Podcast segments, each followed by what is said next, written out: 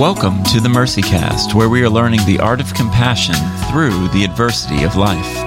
I am your host, Raleigh Sadler. And over the past 10 years, I've started a nonprofit that helps people better care for their most vulnerable neighbors. And along the way, I've met a lot of friends who are on a similar journey, each of us learning new things about ourselves and each other with the more adversity we face. You know, life can be a roller coaster. Everything is good until it's not. You may be passed up for a promotion, go through a nasty breakup, or have to plan the funerals of those closest to you. Things fall apart. How do we hold on and keep the faith during the times that try our souls? 14 years into his career in law enforcement, Chris felt called in a different direction. He had a desire to help at risk teens and their families. With a mortgage, a wife, and six kids, he followed God's leading and stepped out in faith. Little did he know at the time that he would leave a secure job with great benefits for an uncertain income with no benefits. And let's just say, it didn't exactly look like his faith was being rewarded with blessing. After two years, he had no income and he had to leave the dream, so he entered into business management. This fresh start with Wells Fargo Mortgage as a branch manager felt like a blessing.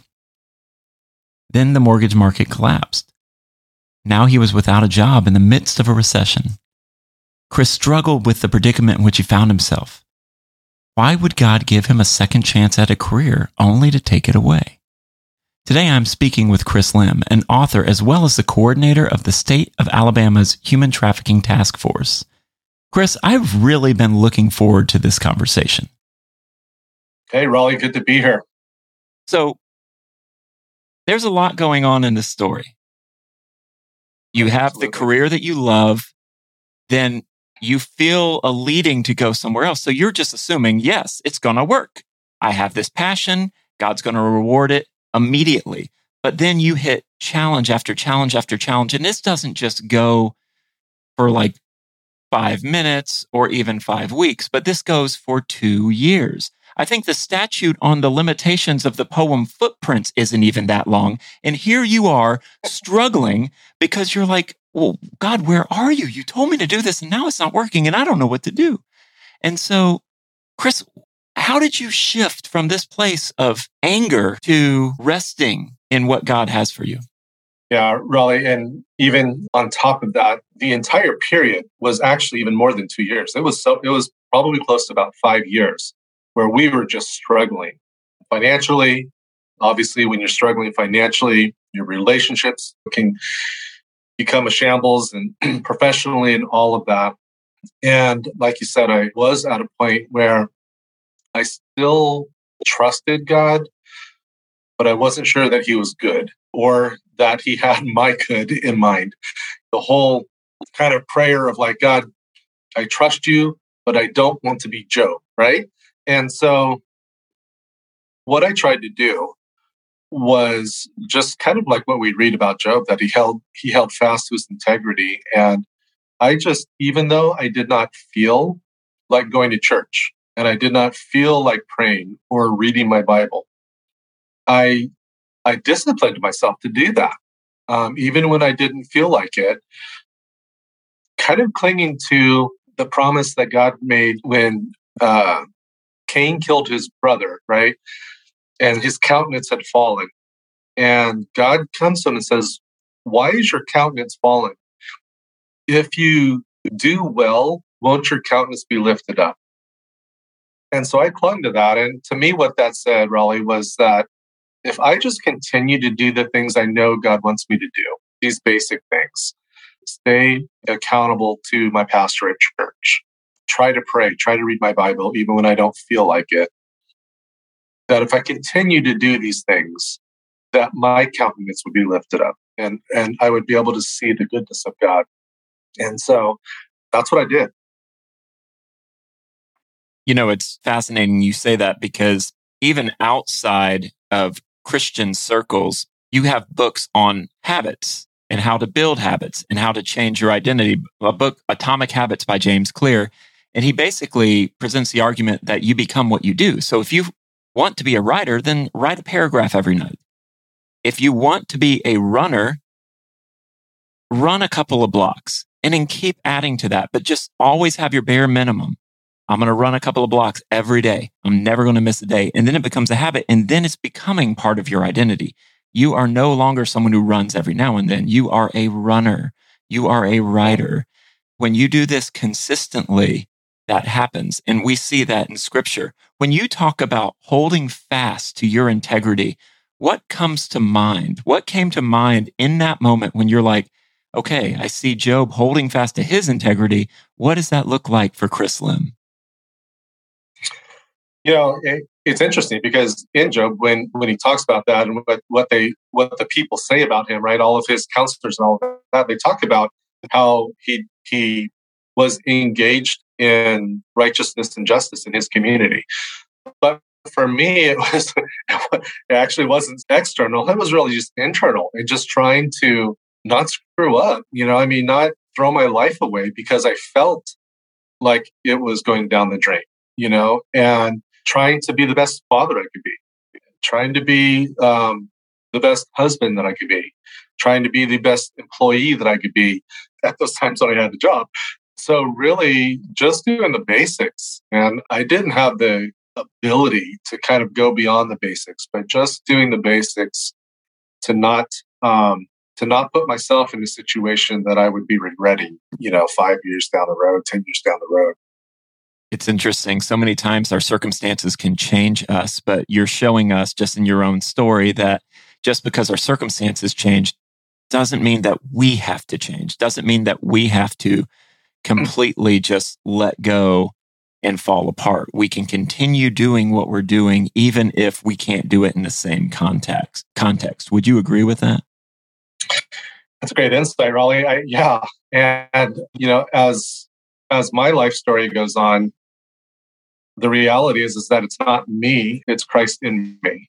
You know, and I I sometimes wonder, and I think that was it I might be mixing up the, my Old Testament stories, but was it Shadrach, Meshach, and Abednego where they said that, hey, we're, you know, that God is going to save us, throwing them into the fiery furnace and all that. They're like, hey, God is going to save us. But even if he does not, we're still going to be faithful to God. I might be mixing up my stories a little bit, but I know that they said it in there somewhere. And it was that realizing that it's actually not it's not me because I don't have that kind of control over myself or my circumstances. But realizing that it's God who's in control, and it, and I wasn't there yet, really. When at this period of my life that we were talking through, it was dark, man, and I, I was just thinking, I just need to not do anything to make these this thing worse. Um, and um, and I can't give myself the credit that you just gave me of thinking, oh, gee, you know, I just, my circumstances will change, but I remain the same. But thankfully, God allowed me to do that. God gave me the strength to get through that. And ultimately, I did see that you're exactly right. That, that our circumstances change, but God doesn't. And therefore, we shouldn't. Well, it's interesting because when we look at the pages of scripture, it's very easy to see these characters of Old Testament narrative as heroes. We look at their lives and we're like, look at them. I want to have the faith of that person. I want to have the faith of Abraham. Well, do you? Do you really? I want to have the faith of Moses. Seriously? Like we look at that and we're like, oh my gosh. If we realize like, it's like they're doing pretty good. Then they take a fall. Then they're doing pretty good again. Then they take a fall. And then you have Abraham. He's pawning off his wife as his sister, not once, but twice, you know? And he's like, no, no, no, she's my sister. kind of. Right. But but don't kill me. And it's just like these are these paragons of virtue and faith that we look to, and they're broken human beings. They are sinners like you and me. And I think so often that we look at things moment by moment when we should be looking at trajectory. We look at our immediate failures and we think, man, am I even a Christian? Do I even have faith? I'm struggling. Yeah. Yeah. In Mark 9, we, we see this dad with his son who was demon possessed for years. and he goes to the disciples and to, to get this spirit, you know, cast out of him, and the disciples couldn't. And so Jesus kind of saunters onto the scene and his disciples are like, hey, we couldn't do this. And the dad comes up to him and says, yeah, I brought my son here. These demons are, you know, throwing him into the fire and doing this and that and trying to trying to kill him. And and your disciples couldn't do anything. And he's and he says, you know, Jesus, if if you could do anything, please do. And Jesus kind of stops him. And it's interesting because Jesus' response was, if I can. And and at that reading that story, and at that point I realized that again, it's it's not whether or not God can do things and whether or not God is sovereign. It's where's our faith? Excuse me. And the the point is is that it, it's about you know it's all about God who gives us the strength. So what does the dad say? The dad says, I I think what I felt for years. It's just like he said, Lord, I believe, but help my unbelief. you know, and that's that's where I found myself at for a number of years. I believe, but help my unbelief. That is so good. And that's uh, somewhere that I really connect because I wasn't sure of what we were actually going to talk about today on this podcast. And as you started talking, I started thinking I had a very similar experience. I wrote a book called Vulnerable Rethinking Human Trafficking. I remember doing a book release. I had 70 friends there. It was a special, intimate night. It was amazing. We talked about how God motivates vulnerable people like you and me to love other vulnerable people by becoming vulnerable for us. And for me, it was like I was on cloud nine. Then the next day, I get on a plane. I'm going to Chicago to promote the book. And as I am on the plane, I'm reading the book of Job. And I remember thinking, man, this was rough. And would I respond in the same way Job did? And as soon as the plane landed, I take my phone off airplane mode, and then I am hit with a barrage of text messages from my new roommate. He'd been living there for 24 hours on the Upper West Side of Manhattan. And he was saying, Raleigh, our apartment's on fire. Hmm. And yeah. I, I didn't really connect it, you know, and I was like, well, welcome to New York. But I didn't really understand that. No, no, no. Our apartment building is on fire and for the next three months, you're going to be functionally homeless. You're going to be couch surfing. You're going to lose most of your possessions due to smoke damage. You know, mm. and shortly after that, everything just kept changing. I would later move to Chicago and my life would get harder and harder and harder. And I just remember thinking, man, I wrote this book and then my life just struggled. And it wasn't just one of those things where it was like a hard six months, a hard year. You know, this happened in 2019 and I am at this point starting to come out of it, but it was just a really tough season. And I can understand where when you say, you know, it is hard to have faith. It is hard to know what to do other than what we know what we're supposed to do based on scripture. And it's hard to feel when you're just angry. It's hard to feel anything but angry. But knowing that it's not about us holding on to God, but God holding on to us and that he hmm. will bring, I mean, this may sound trite, but I, I think it is a beautiful phrase that God does bring beauty out of ashes. He wastes nothing that we experience. Hmm. And I'm finding at this point in my life, I'm able to talk to people because I've learned compassion through what I went through. And I, I'm not as prideful. I'm, I have been shaped and challenged and sifted in certain ways. And that changes the way I approach everything now. And would you say that the same thing has happened to you now that you are working in the anti trafficking space of God gave you this desire, but in your estimation, it felt like he pressed pause for a little bit, but he was shaping you into being the person that you need to be for this job. What has that experience been like? Yeah. So I guess to pick up where where you stopped off at, at the introduction, um, you know, I was in the in the midst of, of this dark season in life, and I ended up getting a position with a small nonprofit that helped minors who were victims of sex trafficking kind of in the greater Los Angeles area. And it was interesting because it wasn't necessarily like in their job description or their job posting, but when I talked with them to see kind of what they're looking for, they wanted they wanted a male, and part of that, Raleigh, you and I both know that being a male in the anti-human trafficking work is, at least back then, was pretty unique. You know, there wasn't a lot of us in, in this work, and so they wanted a male just to kind of you know add some some of that diversity and balance out some of what was going on. And then, but they also wanted somebody that had a father's heart. Uh, they didn't want to put the fox in the hen house, so to speak. And so they wanted somebody with father's heart. And at that time, I had six kids that were growing and all of that. And I definitely checked that box. And then professionally, ideally, they wanted somebody that understood law enforcement because we were working on a on a federal grant that required partnership with the NGOs, the nonprofit organizations that were providing the services, and local law enforcement, state law enforcement, federal law enforcement. So they wanted somebody that kind of understood that world, but also that understood business um, because I would be running this organization.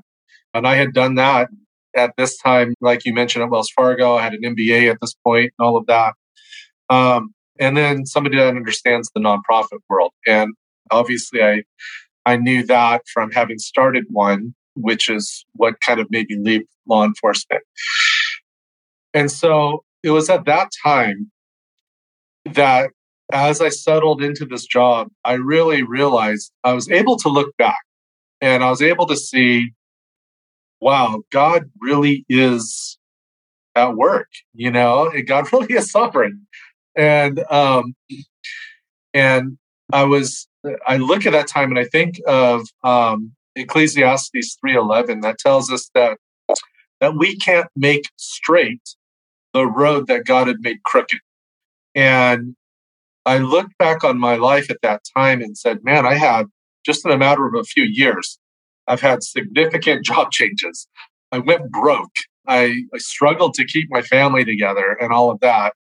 Um, but all of those, each and every one of those things, like you just said, that I forget how you just phrased it, Raleigh, but that that God leaves nothing like on the table or something. I forget you, you said it beautifully, but yeah, I I saw a crooked and bent road and a life that was just up, uh, in upheaval. But once I got in that role and saw what what they needed, I realized that all of that was God preparing me to do this work.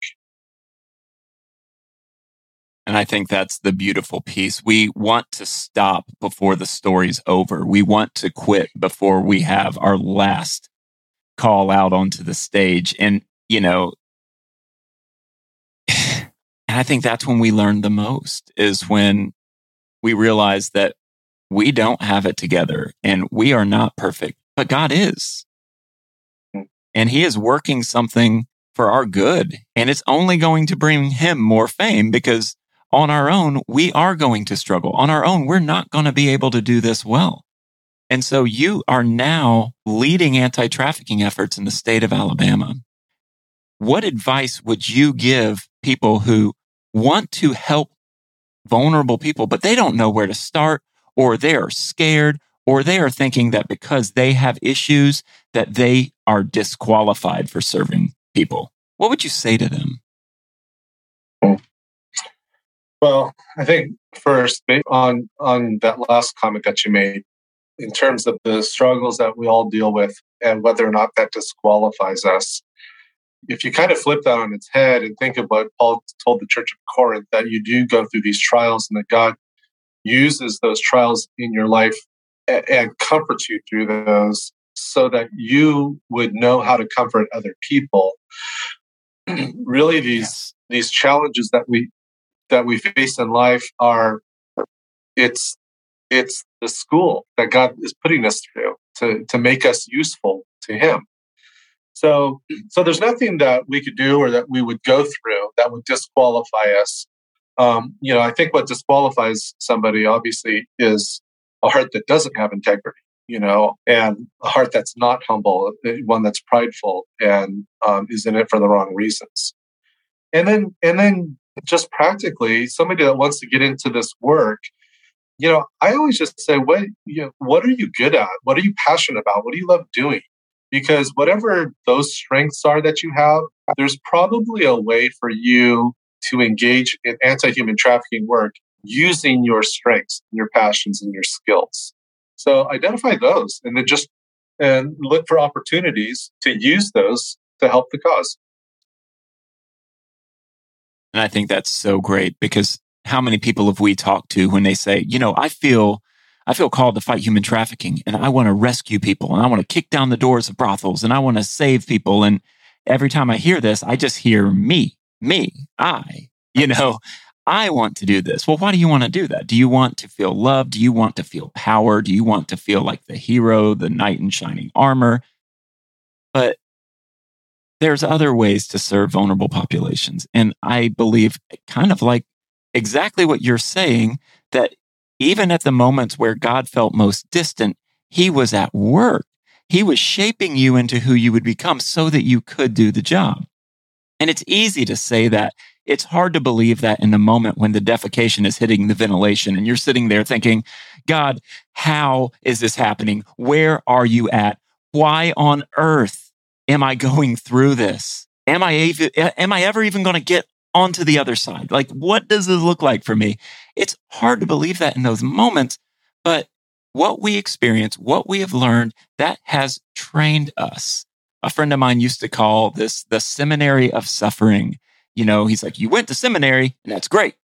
But now you're about to go through the seminary of suffering where you really learn what you believe. When, you know, they say there are no atheists in foxholes. When you are in it and everything's going sideways, what do you hold on to?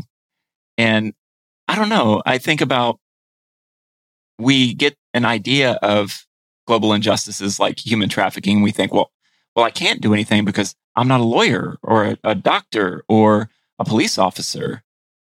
But maybe you're an accountant. Maybe you're a Sunday school teacher. Maybe you run a skate park. Maybe you could do a lot of things and engage people where they're at because you know what? People who are going through really difficult times may like to skateboard. They may, they may go be in your Sunday school class. I think being who we are and using the skills that we have, we can ultimately love vulnerable people. And, and we don't have to learn a new set of skills or abilities. We, we have it. We can truly be us and then care for the people around us and start where we are.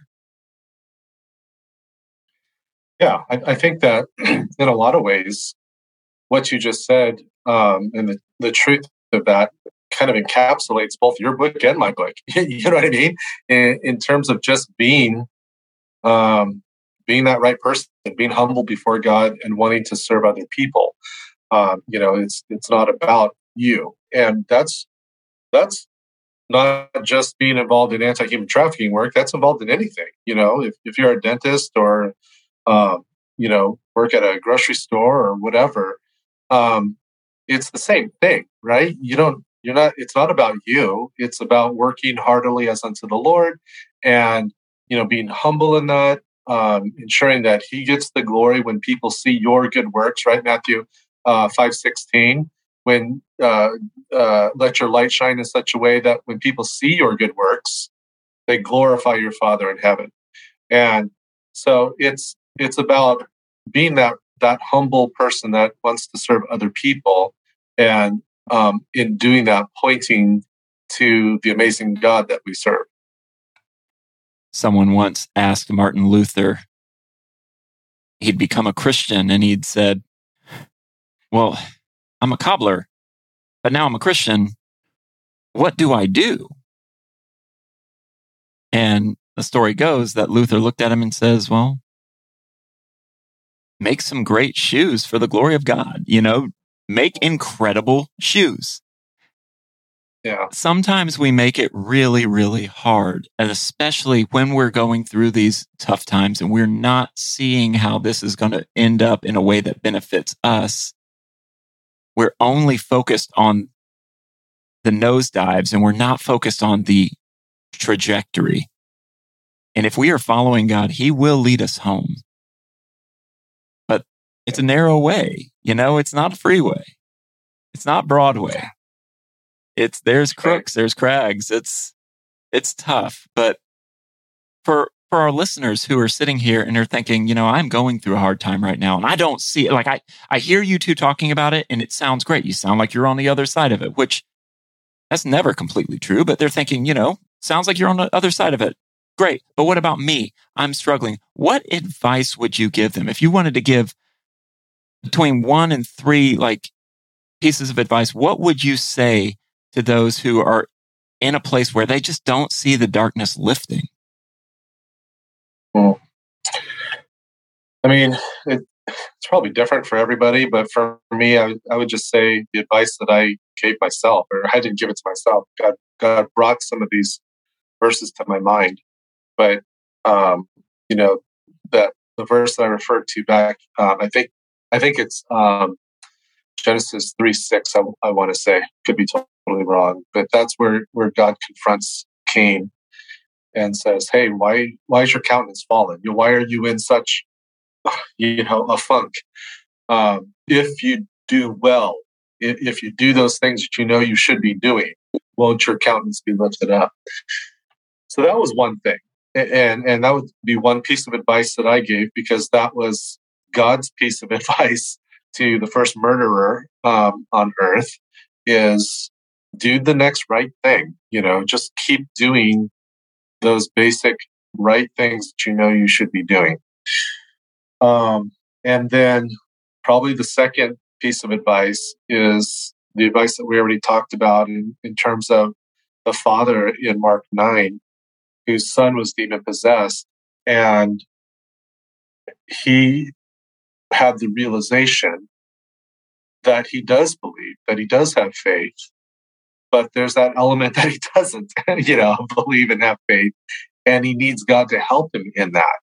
And so, just having that vulnerability, that humility, where you understand that, yeah, I, I have faith, but God, I need you to help my lack of faith, you know, or, uh, you know, as it said in that text, I believe, but help my unbelief.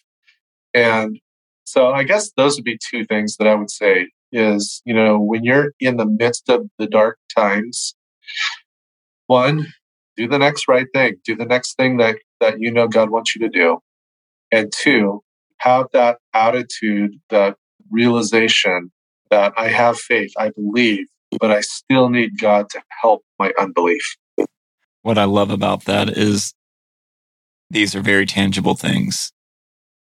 One being, okay, I don't know what to do. What's the next thing? But then I believe, help my unbelief. That is such a prayer. It's a prayer I pray when, you know, I just don't know what to do. And, you know, it's, it's interesting because throughout this whole conversation, this idea of holding fast to God has been coming up, but but there's something more at play. It's like there's sometimes where our grip slips that we can't hold on to God, but that's the beauty of it, that God is holding on to us and he's teaching us how to love him and love others in the context of his own love for us. So when things look like nothing is happening that's positive, when we are stuck in self doubt and self hatred and fear, God is at work. We may not see it, at any given moment, he's doing a million things that are invisible to us. Mm-hmm. And so that's what I want to encourage our listeners with is hold on because God is holding on to you. Chris, thank you so much for joining me today. Absolutely. My pleasure. And as always, this podcast is made possible by listeners like you. If you want bonus episodes as well as a plethora of other resources, become a paid member at lmpg.org. That's let my people go, lmpg.org for $10 a month. You'll get access to our bonus podcast amongst other things. And also, don't forget to smash that subscribe button and leave MercyCast a five star review. Till next time, have mercy on yourselves and each other.